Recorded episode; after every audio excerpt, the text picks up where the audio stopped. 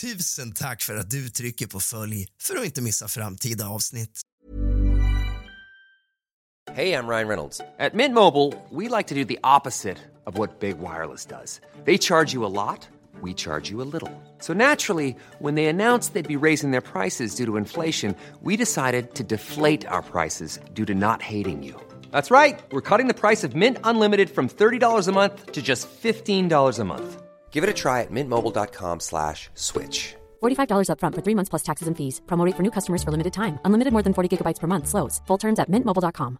Quality sleep is essential. That's why the Sleep Number Smart Bed is designed for your ever evolving sleep needs. Need a bed that's firmer or softer on either side? Helps you sleep at a comfortable temperature? Sleep Number Smart Beds let you individualize your comfort so you sleep better together. JD Power ranks Sleep Number number 1 in customer satisfaction with mattresses purchased in-store. And now, save 50% on the Sleep Number limited edition Smart Bed for a limited time. For JD Power 2023 award information, visit jdpower.com/awards. Only at a Sleep Number store or sleepnumber.com. There's never been a faster or easier way to start your weight loss journey than with PlushCare.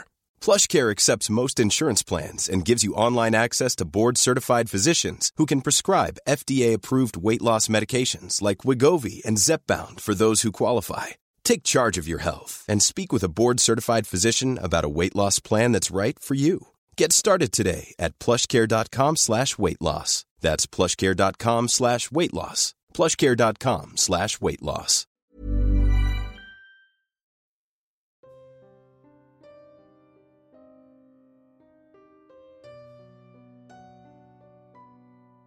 God afton din lilla fegis och kallt välkommen tillbaka ska just du vara till kusligt, rysligt och mysigt. Hörni, vi har äntligen nått fram till oktober månad. Ja, det var i oktober månad år 2021 som jag startade den här podden.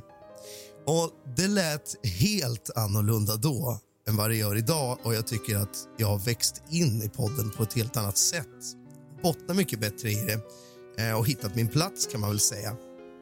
Men för att fira poddens tvåårsdag helt enkelt så tänker jag uppfriska ert minne lite grann med hur det lät när podden började i oktober 2021. Det kommer komma fyra, fem avsnitt om eh, de fyra, fem allra, allra första avsnitten från podden helt enkelt. Och eh, så ni får höra lite grann hur podden har utvecklats och så vidare. Efter de avsnitten så kommer jag släppa på som vanligt med spöken och mord och personer och historia och så vidare och så vidare. Hoppas att det ska smaka. Nu sätter vi igång.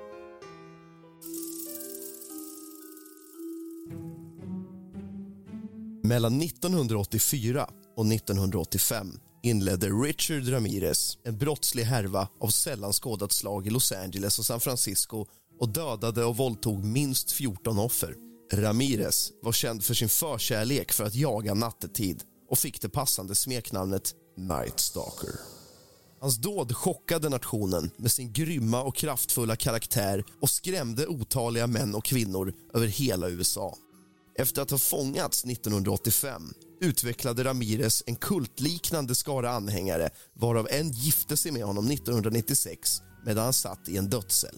Före sitt raseriutbrott var Ramirez en tickande tidsinställd bomb indoktrinerad och drabbad av ett flertalet viktiga drivkrafter som ledde till hans rad av katastrofala gärningar.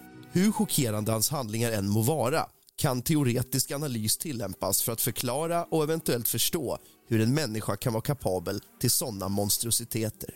Richard Leiva Minos Ramirez föddes den 29 februari 1960 i El Paso, Texas som son till de mexikanska invandrarna Mercedes och Julian Ramirez. Julian, en före detta polis från URS hade ett fast jobb och arbetade för Santa Fe-järnvägen. Mercedes arbetade hos den texanska skomakaren Tony Lama och målade och behandlade stövlar med kemikalier som bensen, tolen och xylen. På 1950-talet hade man inte upptäckt den extrema giftigheten hos bensen, tolen och xylen så Mercedes arbetade med dessa kemikalier utan någon form av ventilation eller skydd. När hon var gravid med Richard, hennes femte och sista barn sökte hon upp en specialist för den extrema smärta och det obehag som hon upplevde till följd av att ha fått i sig de giftiga kemikalierna. Redan i femte månaden av graviditeten informerade läkaren om att hon omedelbart borde sluta sitt arbete på fabriken. Annars skulle hennes barn dö före födseln. Hon slutade omedelbart och Richard föddes utan problem. Som bebis grät Richie, som han kallades av sin familj, inte mycket och åt och sov bra. Han ansågs på alla sätt och vis vara ett friskt barn.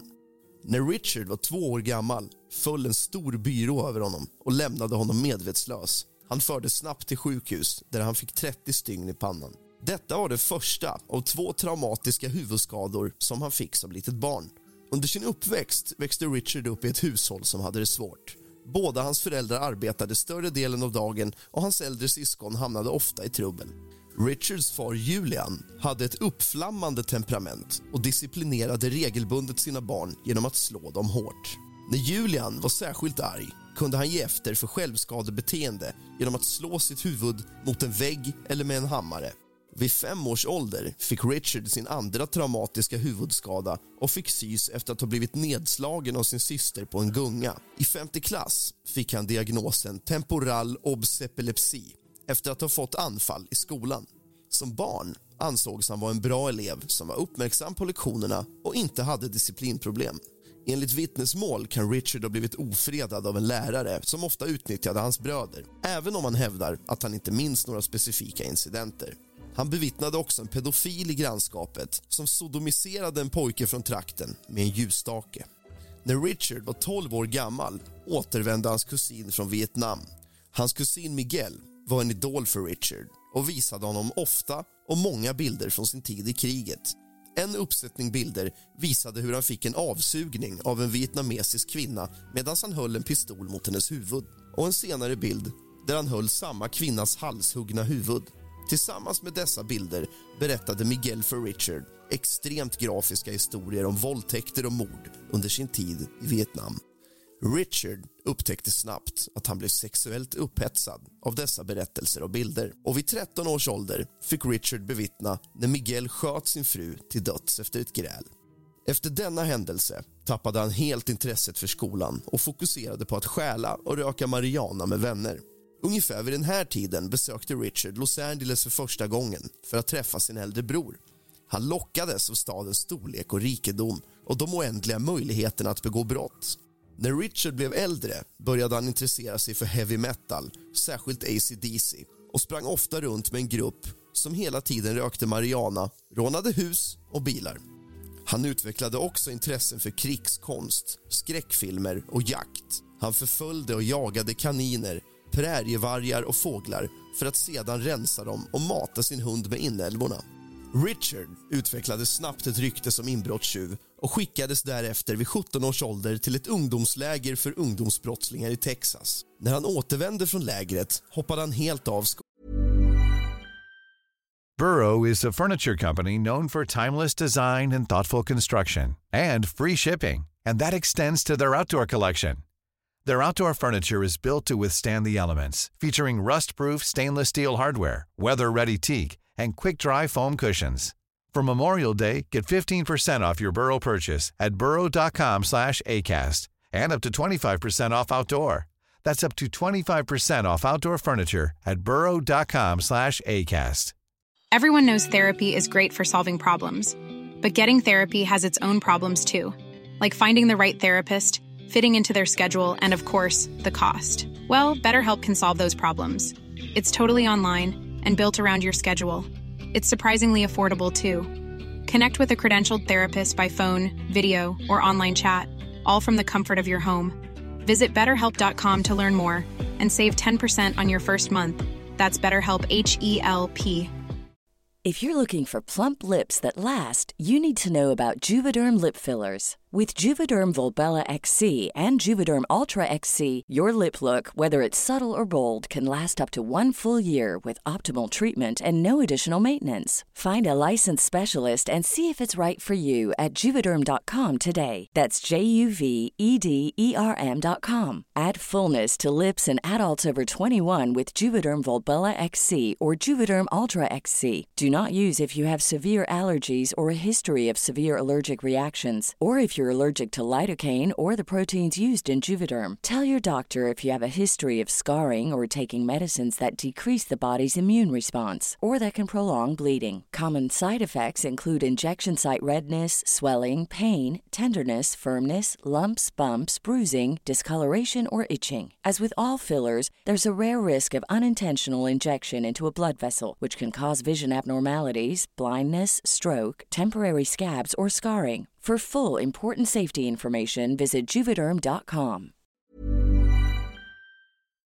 och kort därefter hade han sin första sexuella erfarenhet med en prostituerad. Och vid 18 års ålder flyttade han till Los Angeles och blev en hängiven anhängare av Satans kyrka. Under sin tid i Los Angeles blev Richard en stor kokain och alkoholmissbrukare vanor som han finansierade genom sina nattliga stölder. Under denna period arresterades han flera gånger för olika stölder. Richard tillbringade de flesta av sina dagar ensam med att injicera kokain och titta på tv. På nätterna rånade han hus och bilar och plockade upp prostituerade. Han slutade helt och hållet att bry sig om sin hygien och höll en diet som mest bestod av godis, vilket orsakade karies. Den 28 juni 1984 begick Richard sitt första av en rad mord. Medan en äldre kvinna vid namn Jenny Winkow sov smög han sig in genom hennes fönster och knivhögg henne till döds. Han våldtog henne sedan och flyttade hennes döda kropp ifrån platsen. Senare, i mars 1985, begick Richard ytterligare fyra mord. Först följde han efter en ung kvinna in i hennes lägenhet och sköt, men inte dödade henne. Sedan sköt och dödade han hennes rumskamrat och flydde från platsen. Cirka en timme senare mördade han ytterligare en ung kvinna genom att dra henne ur hennes bil och skjuta henne på vägen efter att hon försökt konfrontera honom efter att han hade förföljt henne i sin bil. Richard trodde att Satan vägledde och skyddade honom medan han begick sina brott och motiverade honom att fortsätta och utvidga sina onda handlingar. Senare samma månad bröt sig Richard in i ett äldre pars hus och sköt maken i huvudet medan han sov. Medan Richard sedan plundrade huset på värdesaker drog hustrun ett hagelgevär och försökte skjuta honom, men geväret var inte laddat. Richard var förvånad, men oskadd och fortsatte att skjuta henne tre gånger och bestämde sig sen för att lemlästa hennes kropp. Han ristade in ett upp och nervänt kors i hennes bröst, gröpte ur hennes ögon och gjorde ett misslyckat försök till att ha sex med liket. Några månader senare begick Richard sin nästa rad av grymma brott. Han smög sig in i huset hos en pensionerad försäljningschef från ett lastbilsföretag och inspekterade i smyg hemmets insida. När Richard kom in i pensionärens sovrum hörde mannen hur han förberedde sin pistol och drog fram ett eget skjutvapen ur sin nattdukslåda.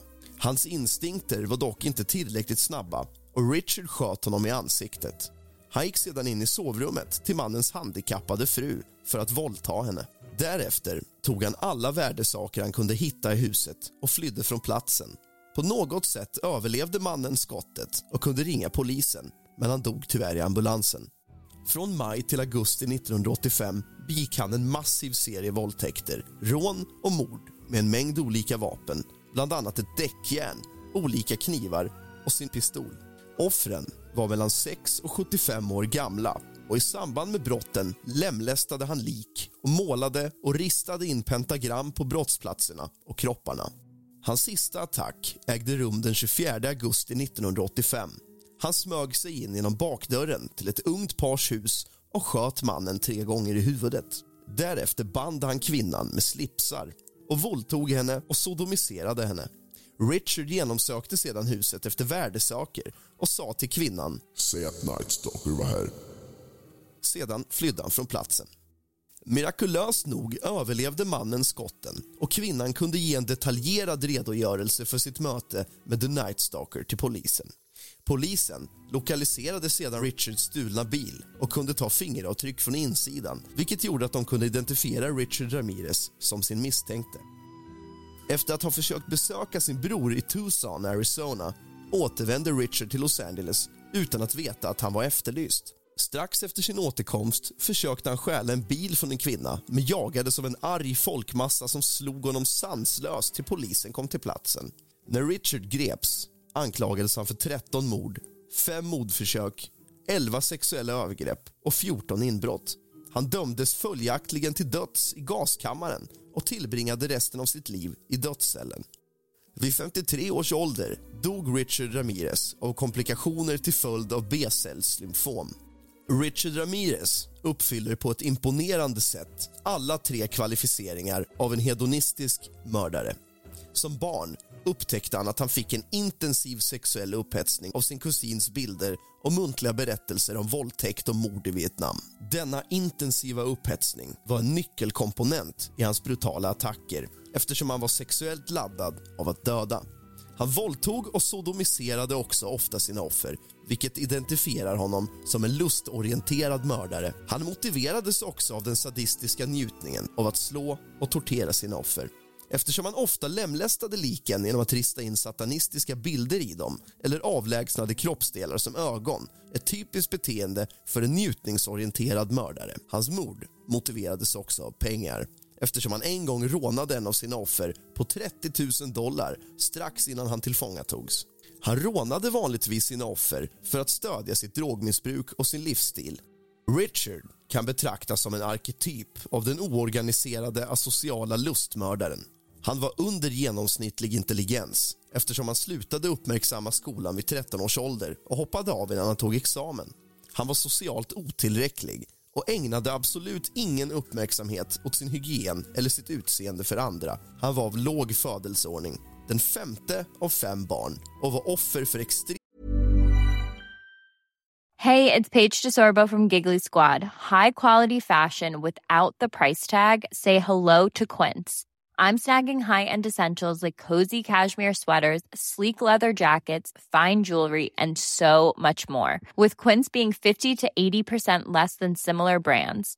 And they partner with factories that prioritize safe, ethical, and responsible manufacturing. I love that. Luxury quality within reach. Go to quince.com slash style to get free shipping and 365-day returns on your next order. quince.com slash style.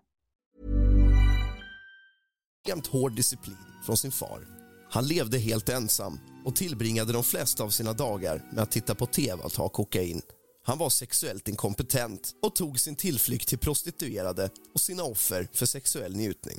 Han uppvisade också betydande beteendeförändringar på grund av sitt kokainmissbruk och sitt antagande av satanism. Han hade inget arbete och förlitade sig på inbrott för att försörja sin livsstil. Hans brottsplatser var också ytterst typiska för en oorganiserad asocial lustmördare. Han planerade sällan, eller aldrig, sina brott. Oftast var de resultatet av en spontan lust att döda när han utförde ett rån. När han planerade sina mord var det bara en enkel plan för att döda i Satans namn utan specifika detaljer. Hans offer var alltid helt främmande personer och han använde sig av minimal konversation. Hans sällsynta dialog innefattade oftast något som hade med Satan att göra. Han la sällan någon möda på att dölja sina offer eller att städa upp brottsplatsen även om han ibland försökte torka efter fingeravtryck. Han försökte också ofta ha sex med liken av sina offer. Affektiva förändringar i samband med hans hjärnskador inkluderar extrema maniska tillstånd där Richard gav sig ut på mordserier för att få allmänhetens uppmärksamhet och behaga Satan. Och Det påstås att bland den farligaste typen av person är en person med hjärnskador som tar psykoaktiva droger. Richard Ramirez drabbades av många hjärnskador under sitt liv och var en stor användare av psykoaktiva substanser vilket innebär att han kan anses vara den farligaste typen av person. Du har lyssnat på avsnitt 4 av kusligt, rysligt och mysigt med mig, Rask.